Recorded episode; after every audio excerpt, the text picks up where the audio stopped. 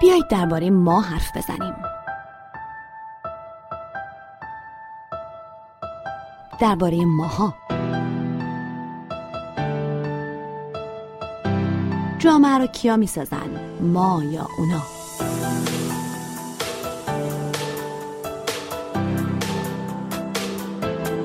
اینا اینطورین اونا اینطورین اما اینا همون اونا هستن.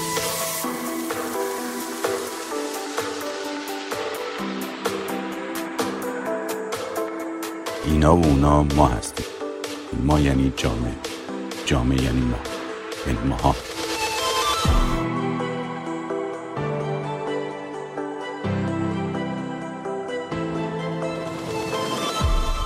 ماها.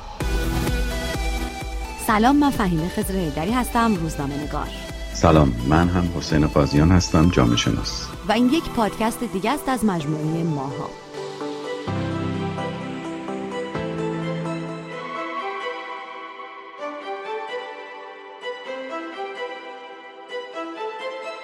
می‌خوایم درباره یه چیز جالب حرف بزنیم. درباره موقعیتی که هممون به هر حال یه بار توش گیر کردیم. دست کم یه بار. دقیقه 90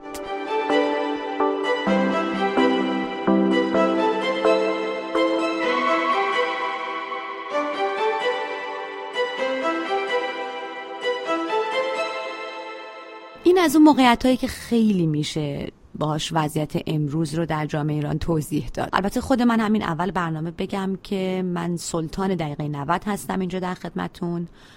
مثلا دو هفته بر انجام یک کار وقت هست اما من تو اون یک ساعت آخر انجامش میدم. در نهایت هم کار خوب انجام میشه ولی خب میشه اینطوری نگاه کرد که فشاری که به فرد و در مقیاس بزرگتر جامعه وارد میشه برای این شکلی کارها رو انجام دادن به نوعی بهرهوری ما رو کاهش میده. حالا از شنوندگان ما پنهان نباشه خود ما داریم این کار رو در دقیقه 90 انجام میدیم. شما میگید که من لازم بود اینو بگی حالا دیگه صداقته که می‌خوایم خواننده یعنی شنوندگان ما رو بکش از بله. من شما میگید که من دقیقه 90 هستم. من از دقیقه 90 هم خیلی اوقات رد میشه کار رو در وقت اضافه انجام میدم.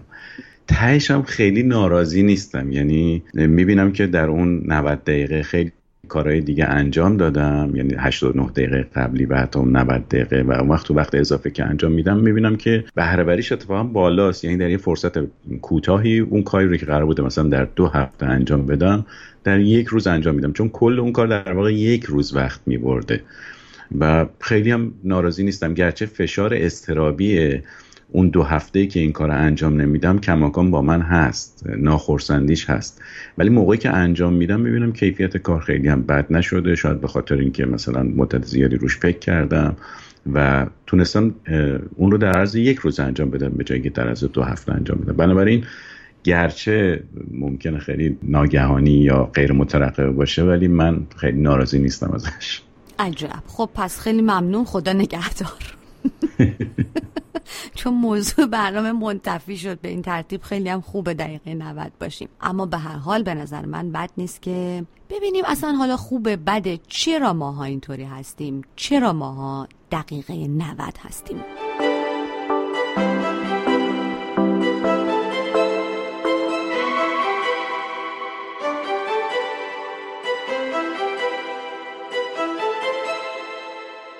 گفتیم با اول برنامه با این اعتراف شروع کردیم که دقیقه 90 و ای بسا پسا دقیقه 90 هستیم خودمون. اما برای من همه این موضوع این سوال به وجود میاره که آیا اصلا چیزی به نام زمان برای ما فقط یک کلمه است؟ یا اینکه ما مفهوم دقیق و ارزش اقتصادی زمان رو اصلا می‌دونیم؟ برای ما که این رو می‌دونیم که زمان جنبه روانی و اجتماعی داره. فقط یه امر فیزیکی نیست. و جامعه های مختلف به شیوه های متفاوتی زمان رو درک می‌کنن و زمان رو باش روبرو میشن. شاید اون تحقیق مشهور رو خاطرتون باشه که ساعتهای عمومی کشورهای مختلف رو در مکانهای مختلف شهرهای مختلف رو اندازه گیری کرده بودن و همونطور که انتظار میره دیده بودن که کشورهای توسعه یافته یا به اصطلاح پیشرفته ساعتاشون دقیق تره چون خب احتمالا مردم اونجا به ساعتهای دقیقتر نیاز داشتن. ولی اگر ما بریم مثلا دو دقیقه تو صف نونوایی باشیم بعد بگیم که دو ساعت وایسادم یعنی دو دقیقه و دو ساعت شاید خیلی برای ما تفاوتی نداشته باشه. بنابراین اگر ساعتهای عمومی شهرمون هم خیلی دقیق نباشه اهمیتی نداشته باشه. بنابراین در این تردید نیست که زمان علاوه اجتماعی برای جامعه های مختلف متفاوتن. ولی اگه بخوایم رو این موضوع متمرکز بشیم یعنی مسئله دقیقه 90 بودن رو به زمان و درک ما از زمان نسبت بدیم من فکر کنم غیر از مسائل اجتماعی پای جنبه های انسانی عامتری هم در پیش میاد. چون این موضوع که فقط منحصر به جامعه ما نیست. ما میریم تو این جامعه های پیشرفته همین مسئله دقیقه 90 و به تعویق انداختن کار مسئله بوده روانشناسا در موردش صحبت کردن جامعه شناسا در موردش صحبت کردن. بنابراین انگار عامتر از اونیه که به جامعه خود ما منحصر باشه. و اگه اینطور اون وقت ما هم باید دنبال دلایلی فراتر از دلایل یک جامعه خاص مثل جامعه ایران بریم. مثلا اگه بنیان تکاملی داره بنیان زیستی داره بنیان روانی داره اونا رو هم بررسی بکنیم در کنار بنیان های اجتماعی که ممکن اتفاقا تو جامعه های مختلف مشترک باشه یعنی داره یعنی به نظرتون بنیان تکاملی هم داره؟ بله به نظر میاد که بنیان تکاملی داره به این دلیل که اونهایی که روی مسئله تنبلی کار کردن چون ما ممکن دقیقه 90 بودن رو با مسئله تنبلی هم پیوند بدیم. یعنی که بگیم حالا ولش کن حالا بذار راحت باشم حالا بذار خوش باشم یا کارایی انجام بدم. یعنی یه مقدارش میشه از طریق مفهوم تنبلی هم توضیح داده بشه. و اگر از دید تکاملی نگاه بکنیم ما می‌دونیم که به لحاظ تکاملی انسان ها برای بقای خودشون همیشه سعی کردن انرژی خودشون رو ذخیره بکنن. بنابراین تنبلی در واقع مهمترین یا اولی ترین چیزی است که ممکنه آدم ها دنبالش باشن به لحاظ تکاملی تا اینکه بخوان یه فعالیتی انجام بدن. به این ترتیب لحاظ تکاملی به خاطر اون ذخیره انرژی که ما عادت کردیم داشته باشیم برای اینکه به کارهای ضروری مثلا مثل شکار یا دنبال غذا رفتن یا حفظ خودمون در برابر خطرات طبیعی باشیم این هنوز در ما باقی مونده و بنابراین ما بیشتر در وهله اول و به اصطلاح طبیعتا انگار گرایش داریم که فعالیتی انجام ندیم. و شاید این یک نوع مشوق درونی است برای اینکه هی کار به تعویق بندازیم هی بذاریم از این تنبلی و آسودگی لذت ببریم و پشتش البته ذخیره کردن انرژی ولی ما در این حال داریم لذت هم می‌بریم از اینکه این رو داریم به تعویق میندازیم. تا برسه حالا به های زیستی مثلا ساختار مغز کارکرد مغز یا های روانیش دلایلی که ممکن از اون طریقش توضیح داد. جالبه گفتین که های زیستی یا مثلا به مغز اشاره کردین و من چون هم به عنوان یک کسی که مبتلا هستم به این مسئله هم حالا می‌خواستیم در مورد این موضوع صحبت بکنیم یه چند تا تحقیق رو نگاه می‌کردم. همونطور که گفتید ابعادی از مسئله فقط مال جامعه ما نیست. اون تو جامعه انگلیسی زبان هم یا جامعه غربی هم راجبش زیاد نوشته شده انگلیسی ها بهش میگن procrastination ما هم میگیم پشت گوش انداختن به تأخیر انداختن عقب انداختن همه کارا فردا فردا. حالا فردا این کارو می‌کنم. مثلا اول هفته آینده از ماه بعد بعد از سفر. خاصه کلا همیشه بعدنی هست که ما می‌خوایم کارا رو موقع انجام بدیم. و انگار که اعتمادی داریم به اینکه فردا حتما وجود داره. در حالی که خب اصلا کدوم فردا؟ الان که وجود و حضور داره من چرا این کار انجام نمیدم؟ تحقیقی که من میخوندم راجع به این موضوع توضیح می‌داد که این خیلی به ساختار مغز مربوطه. یعنی فقط تربیت و جامعه و اینها نیست. حتی وضعیت شاید روان هم مستقل از این موضوع. این تحقیق میگه که اندازه آمیگدال مغز حالا ما در آمیگدال رو در فارسی ترجمه کردیم به بادامه. بسیار موضوع مهمیه. یک عضو کوچکی است بادامه در لوپ گیچگاهی مغز که در کسانی مثل من که کارا رو مدام به تاخیر میاندازن خیلی بزرگه. بزرگتر از بقیه است دست کم. حالا این بادامه چه کار می‌کنه؟ مسئول پردازش احساسات و کنترل انگیزه هاست بعد یه بخش دیگه هست در مغز. که این بخش مسئول مدیریت کردن احساسات موازی و کنترل چیزایی که حواس ما رو تمرکز ما رو از بین می‌بره. این بخش هم در افرادی مثل من خیلی باریکتره و کوچیکتره یعنی حواس آدم های از این دست خیلی بیشتر و راحتتر پرت میشه و تقسیم میشه به کارهای مختلف. به این ترتیب می‌خوام در تایید حرف شما بگم که بخشی از این موضوع هم به ساختار مغز ما مربوط میشه. و البته خب تحقیقات دیگه مثلا که نشون میدن که انسان حتی می‌تونه به محدودیت های ژنتیک خودش با تربیت و با محیط درست غلبه بکنه و اون رو تغییر بده.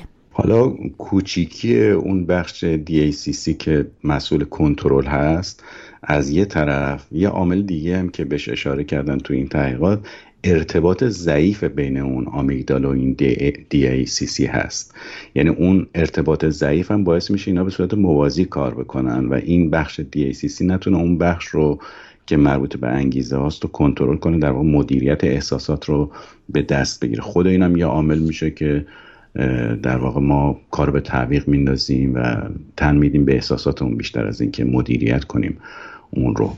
به این ترتیب همونطور که شما هم گفتید میشه نسبت به بنیانهای به اصطلاح مغزی عصبیش هم توجه داد و باز دوباره این تاکید است بر اینکه پس ممکنه موضوع انسانی هم باشه و لزوما اجتماعی یا مختص مثلا جامعه مثل جامعه ما نباشه.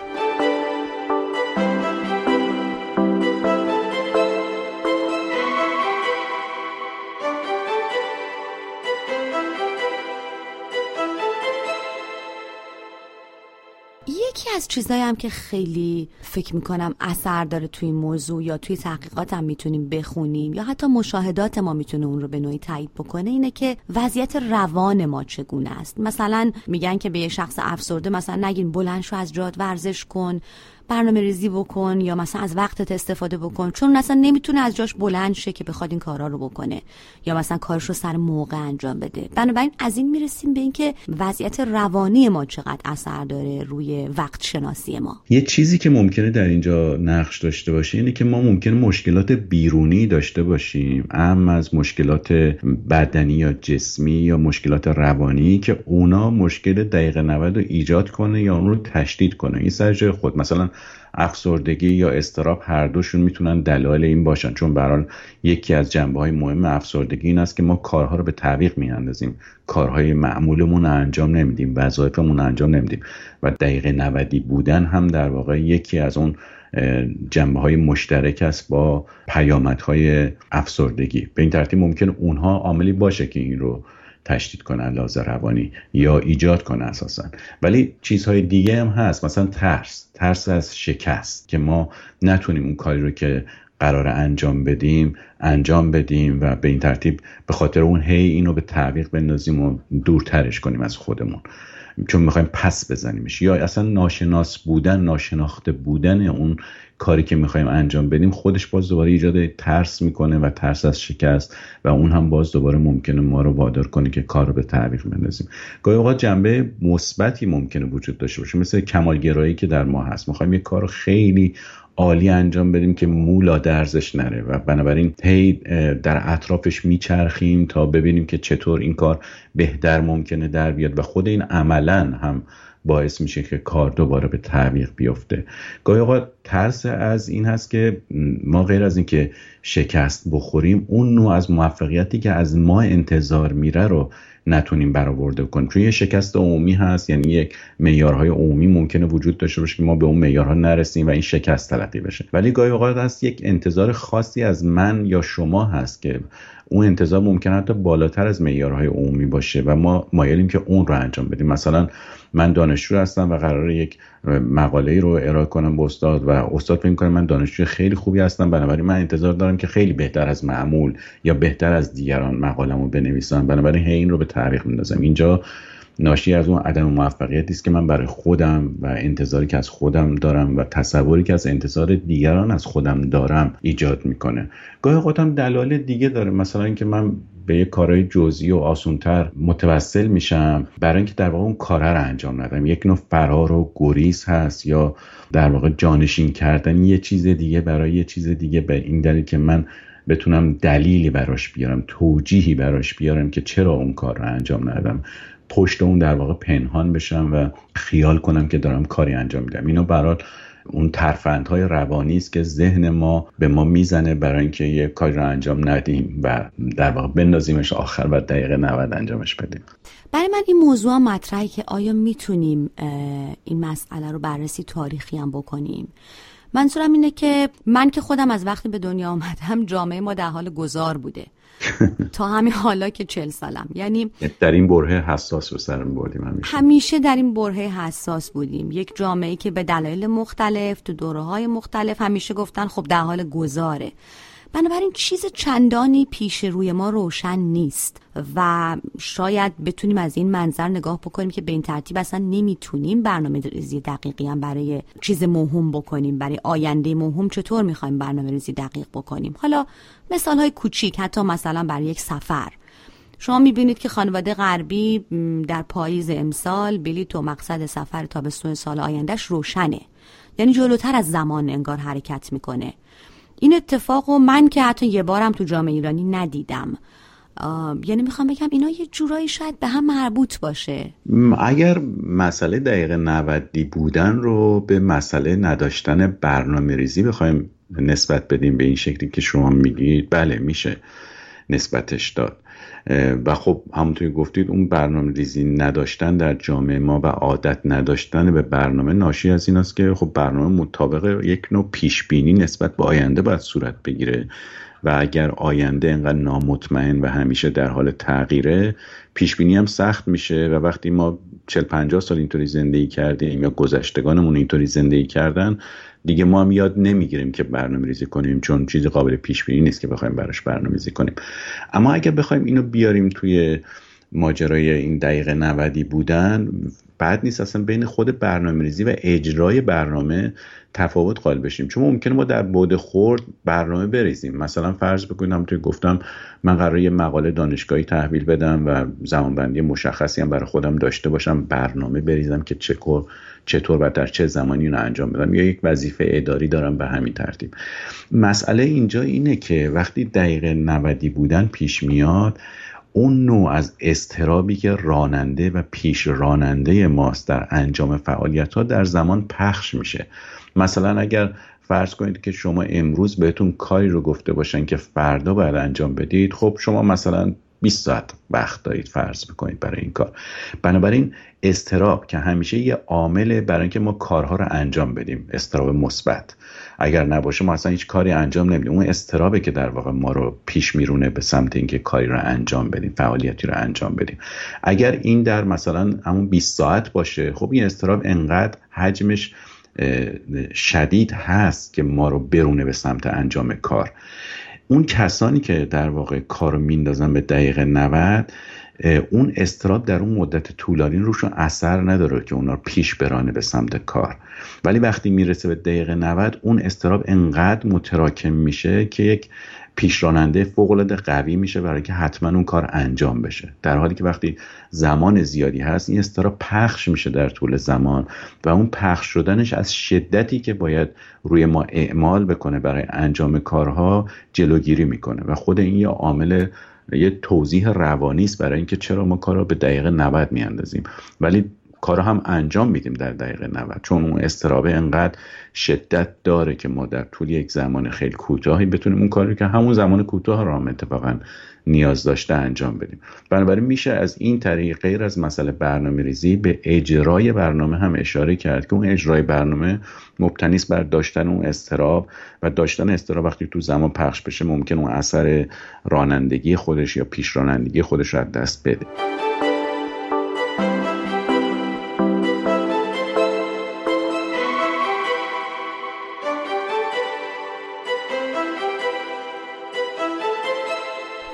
مکانیسمی هم این وسط هست به اسم ظاهرا به اسم اهرم رنج و لذت. مثلا خب دیگه ماها به عنوان اشخاصی که دست در کار هستیم در کار دقیقه 90 می‌دونیم دیگه لذت زیادی داره که آدم وقت کشی کنه و به کارهای ریز ریز حتی بی ربط مشغول بشه و در واقع هر کاری که دوست داره بکنه نه اینکه حالا خودش رو مقید کنه به زمان و بخواد حتما یه کاری رو سر یه موقع مشخصی انجام بده. یعنی یک نگاهی وجود داره که در این در این چیزی که دارم میگم که خیلی ذاتگرایانه است به این معنی که خب اگر فوری باشه اگر خیلی حیاتی باشه ما اون رو همون لحظه حیاتی احتمالا انجام میدیم. یا همون چیزی که اصطلاحا گفته میشه حالا به شوخی که باید چوب بالای سر آدم باشه همین جنبه حیاتیشه دیگه. خب اونو انجام میدیم. ولی اگر این ویژگی رو نداره خب ما به تاخیرش میندازیم لذت می‌بریم از وقت کشی. اما از اون طرف رنج بعدش میاد. که خب وقتی می‌رسه که شما بعد دیگه اون کار رو انجام داده باشید و چون اون لذت بیقیدی درباره زمان رو انتخاب کردین حالا رنج می‌برین از سر اینکه خب زمان موعود رسیده و شما دست خالی هستین. من فکر کنم یک اتفاقی هم که می‌تونه کمک بکنه برقراری تعادل در این اهرم هست که خب ما صرف نظر بکنیم از اینکه بخوایم پیوسته لذت ببریم. خب اون یه راهکار می‌تونه باشه ولی وقتی ما می‌خوایم وضعیت رو توضیح بدیم که چرا اینطوری هست اتفاقا این تمایل به لذت که گفتید خیلی با اون تمایل به تنبلی که صحبتشو می‌کردیم به عنوان امر تکاملی ارتباط داره. چون در واقع لذت همون رخوت و تنبلی هست که ما از انجام ندادن یه فعالیت احساس می‌کنیم. شاید به همین دلیل انسان ها میرن به سراغ مثلا مصرف نوشیدنی های الکلی یا مخدرات برای اینکه اون رخوت و لذت رو بیشتر می‌کنه. اون همونطور که مثلا از خواب و استراحت ما بهره زیادی می‌بریم و علاقه بهش داریم. چون یک جوری هم نفی و انکار استرابی است که گفتم پیش راننده ماست به سمت انجام فعالیت که ما به طور تکاملی می‌خوایم ازش بگریزیم اتفاقا. و بنابراین اینجا راهی است این لذت بردن و رخوت و تنبلی برای اینکه نریم به سراغ اون تا اون انرژیامون رو از تکاملی ذخیره بکنیم. بنابراین اون ممکنه یه راهکار باشه ولی شاید اگه بخوایم توضیح بدیم باید متوسط بشیم به همین ارتباطش با اون جنبه تکاملی زندگی خودمون و بعد درستم هست. وقتی مختزیات بیرونی میان که اون در واقع همون دلایل اجتماعی هستن که ممکن در جامعه مختلف باشن و ما به صور مختلف یاد گرفته باشیم موجب رنج به اندازه یا رنج بیش از اندازه بشن برای اینکه ما بالاخره برسیم که این کار رو انجام بدیم. در سطح جامعه هم موضوع فکر می‌کنم وقتی مهم میشه که قرار ما کارهای جمعی انجام بدیم دیگه و در اون سطح از موضوع اینکه هر یک فرد وقت شناس باشه یا نباشه فکر می‌کنم خیلی موثره در محصول. ما یه چیزی رو هم خیلی مدام در مورد خودمون میشنویم اینه که کارها رو به سبک هیئتی مثلا انجام میدیم. مدیریت امور به شکل هیئتی. اینم فکر می‌کنم به دقیقه 90 به نوعی مربوطه. یعنی وقتی شما مدیریت دقیق ندارید زمان بندی دقیق ندارید برای همه چی فکر نشده پیش بینی و برنامه ریزی نشده خب در نهایت به موقع انجام ممکنه بشه کارها. اما خیلی به قول همین اصطلاحی که میگم هیئتی دیگه. یعنی به دقیقه 90 بیفته و هر کسی یه گوشی از کارو بگیره و به قول شهرداری تهران به خیلی ضربتی یا هیئتی کارو پیش ببره. اتفاقا حالا اینجا که شما مثلا از سطح فردی بردین به سطح اجتماعی و اونجا جاییست که حالا ما می‌تونیم از این دلایل فردی روانی عبور بکنیم برسیم به دلایل اجتماعی که ممکنه پیش روی ما باشه در مورد دقیقه 90 بودن اجتماعیمون. یعنی اینکه خیلی کارا رو دقیقه 90 انجام میدیم در جامعه به صورت جمعی. یعنی مجموعه سازمان ها ردخ و فتخ امور جامعه و کشور عملا به سمت همین شکلی میره که شما اسمش رو می‌ذارید هیئتی. خب اینجا اتفاقا برمیگرده به همون موضوعی که پیشتر اشاره کردی. یعنی اینکه ما اهل برنامه ریزی نیستیم و اتفاقا در اشارات خود شما هم بود که اهل برنامه ریزی نیستیم. چون در جا حال گذار هستیم و جامعه هی تغییر می‌کنه بنابراین قابل پیش بینی نیست. وقتی چیزی قابل پیش بینی نبود برنامه ریزی کردن براش هم انگار که عبس هست و آدما یاد می‌گیرن کم کم که برنامه نریزن چون چیزی قابل پیش بینی نیست و همه برنامه ها به هم می‌خوره. و بنابراین ما تک تکمون یاد می‌گیریم که اهل برنامه نباشیم. وقتی اینطور نباشیم اون نظم جمعی هم که مبتنی بر برنامه ریزی جمعی و افراد باید اجرا کنن ممکنه که خوب پیش نره.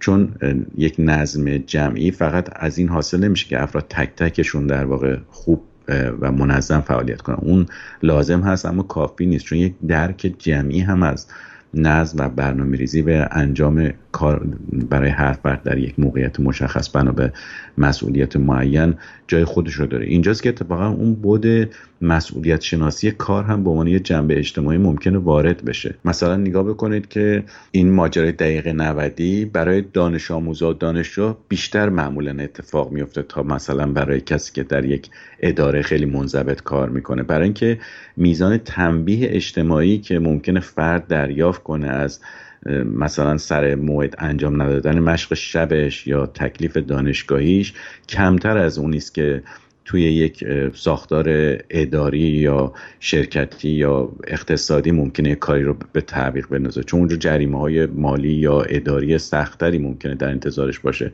تا عطا و خطا مثلا معلم یا استاد برای اینکه مقالش رو دیر داده یا نمره که حالا ازش کسر میشه ممکنه تاثیر رو کل مثلا معدلش نذاره چندان. و بنابراین اونجا بیشتر امکان این رو داشته باشه که به تعویق بندازه. اینجا میزان مسئولیت پذیری شخصی یا اجتماعی برمیگرده به میزان تنبیهات و پاداش هایی که نسبت به به تعویق انداختن کارها افراد دارن. و اگه یه جامعه عادت کرده باشه که به اندازه کافی تنبیه نکنه به تعویق انداختن یا دقیقه نودی انجام دادن یا اساسا انجام ندادن رو که ناشی از اون دقیقه نودی بودنه یا اینکه پاداش درست نداده باشه اون وقت کاملا اینا ممکن به همین چیزی منجر بشه که شما دارید ازش یاد می‌کنید. شاید یه بخشی هم از این دقیقه 90 بودن ما ناشی از تنوع چیزاییه که می‌خوایم. می‌خوایم همه کار بکنیم به همه چیز برسیم از همه چیز سر در بیاریم همه چیز رو به شکل خیلی با کیفیتی انجام بدیم. و این خب در عمل کار غیر ممکنیه و شاید هم همینه که ما رو به دقیقه 90 میکشونه. چون زمان که ثابته. هم برای یک جامعه دقیق نودی مثل ما هم برای مثلا جوامع خیلی دقیقی مثل آلمان یا ژاپن. پس این به مدیریت رفتار ما با زمان برمیگرده دیگه به تنظیم روابطمون با زمان. خیلی وقتا خیلی چیزا پیش میاد در طول زمانی که ما وعده داریم یک کار رو انجام بدیم. نه نمی‌تونیم بگیم. می‌خوایم حتما اون کار رو هم انجام بدیم. من که شخصا حساب و کتابم هم خوب نیست. نمی‌دونم آیا اینا همه با هم جمع میشه. می‌تونه یکی از عواملی باشه که انقدر ما دقیقه نودی هستیم. حالا این متنوع بودن رو که شما ازش یاد کردید میشه برگردون به اتفاقا به تفاوت‌های اجتماعی. به این معنی که جامعه های مدرن یکی از تفاوتاشون با جامعه های سنتی یا جامعه های در حال گذار اینه که تو جامعه های مدرن نقش ها به اصطلاح تخصصی تر شدن. یعنی قرار نیست هر کسی همه کار رو انجام بده بلکه هر کسی یک کارهای معینی رو انجام میده. به همین دلیل هم نقش ها به اصطلاح تخصصی تر یا به تعبیر دیگه اختصاصی تر شدن. یعنی من قرار نیست همه کارها رو خودم انجام بدم. از حسابداریمو تا مسائل حقوقیمو تا مسائل مالیمون نمی‌دونم هم تا سلمونی کردن خیاطی کردن هر کدوم اینا پخش شده در جامعه. و هر شخصی یا نقشی قراره یه کارهایی رو انجام بده که من دیگه انجامش نمیدم. اما اگر جامعه در میانه راه این توسعه یافتگی باشه و هنوز به جامعه مدرن تبدیل نشده باشه هنوز اون نقش هایی که قرار بوده اختصاصی بره جاهای دیگه و من از شرش راحت بشم هنوز رو دوش من هست. بنابراین انتظاراتش هم هست. من اونا رو هم می‌خوام انجام بدم. خب اگه قرار باشه همه این کار رو انجام بدم بالاخره یه چند تاش ممکنه بیفته به دقیقه 90 چون همه اینا رو نمیشه با هم دیگه انجام داد. تازه این مال وقتی است که ما برنامه ریزی داشته باشیم. چون می‌دونیم که گاهی اوقات یه چیزایی پیش میاد که خارج اصلا از برنامه ریزی ماست. مثلا رویدادهایی که انتظارش رو نداشتیم. مثلا مریض میشیم. مرگ یکی از بستگان پیش میاد. دعوت میشیم به یه مهمونی که قبلا فکرش نمی‌کردیم. حالا می‌خوایم همه اینا رو هم انجام بدیم. کارهای جدیدی پیش میاد که قبلا براش فکر نکردونیم ولی از ما انتظار میره که انجامش بدیم. به اضافه اینکه خود ما هم ممکن اساسا اشتباه محاسباتی بکنیم و به این ترتیب همیشه این دقیقه 90 بودن خواسته نیست. گاهی اوقات ناخواسته است و ما رو عملا میرسونه به سمت جایی که دقیقه 90 باشیم. گرچه اگه بلد باشیم که خوب مدیریت کنیم ممکنه تو وقت اضافه دقیقه 90 هم بتونیم از پسش بر بیاییم خب در مورد دقیقه 90 صحبت کردیم. شما همون اول برنامه آب پاکی رو ریختین روی دست من و بقیه و گفتین که شما نه تنها دقیقه 90 بلکه وقت اضافه هم لازم داریم برای کارا. ولی حالا من برام جالب ازتون بپرسم. خب اگه شما دقیقه 90 من و خیلی دیگه شما به عنوان آدم خیلی دقیق و منظم می‌شناسیم اینا چطور با هم جمع میشه و کلا راز جوون موندن شما چیه؟ خب اون دقیقه 90 جنبه درونی داره ولی من چون به تعهداتم متحد هستم همه فکر می‌کنن که من در موقع خودش انجام دادم. ولی موقع خودش برای من همون دقیقه 90 است. بنابراین در این حال که از منظر بیرونی انگار من کار رو سر موقع دارم تحویل میدم و خب به نسبت به این موضوع متحدم ولی در درون یعنی پشت صحنه اون دقیقه 90 داره انجام میشه و من از این راضی هستم. یعنی من کافی برام که همون مقدار وقتی رو که باید براش صرف کنم صرف کنم و اون اغلب در اون آخر رخ میده که اون میزان فشار استرابی انقدر هست که من رو وادار بکنم کار انجام بدم. و خب شاید همینم اتفاقا راز جوونی باشه. به حال به نوعی الان در دقیقه 90 این پادکست ما هم هستیم. بنابراین در این دقیقه 90 فرصت خیلی کوتاهیه که خدافزی کنیم تا پادکست دیگر. خدافزی می‌کنیم در حالی که برنامه 90 هم تعطیل شده.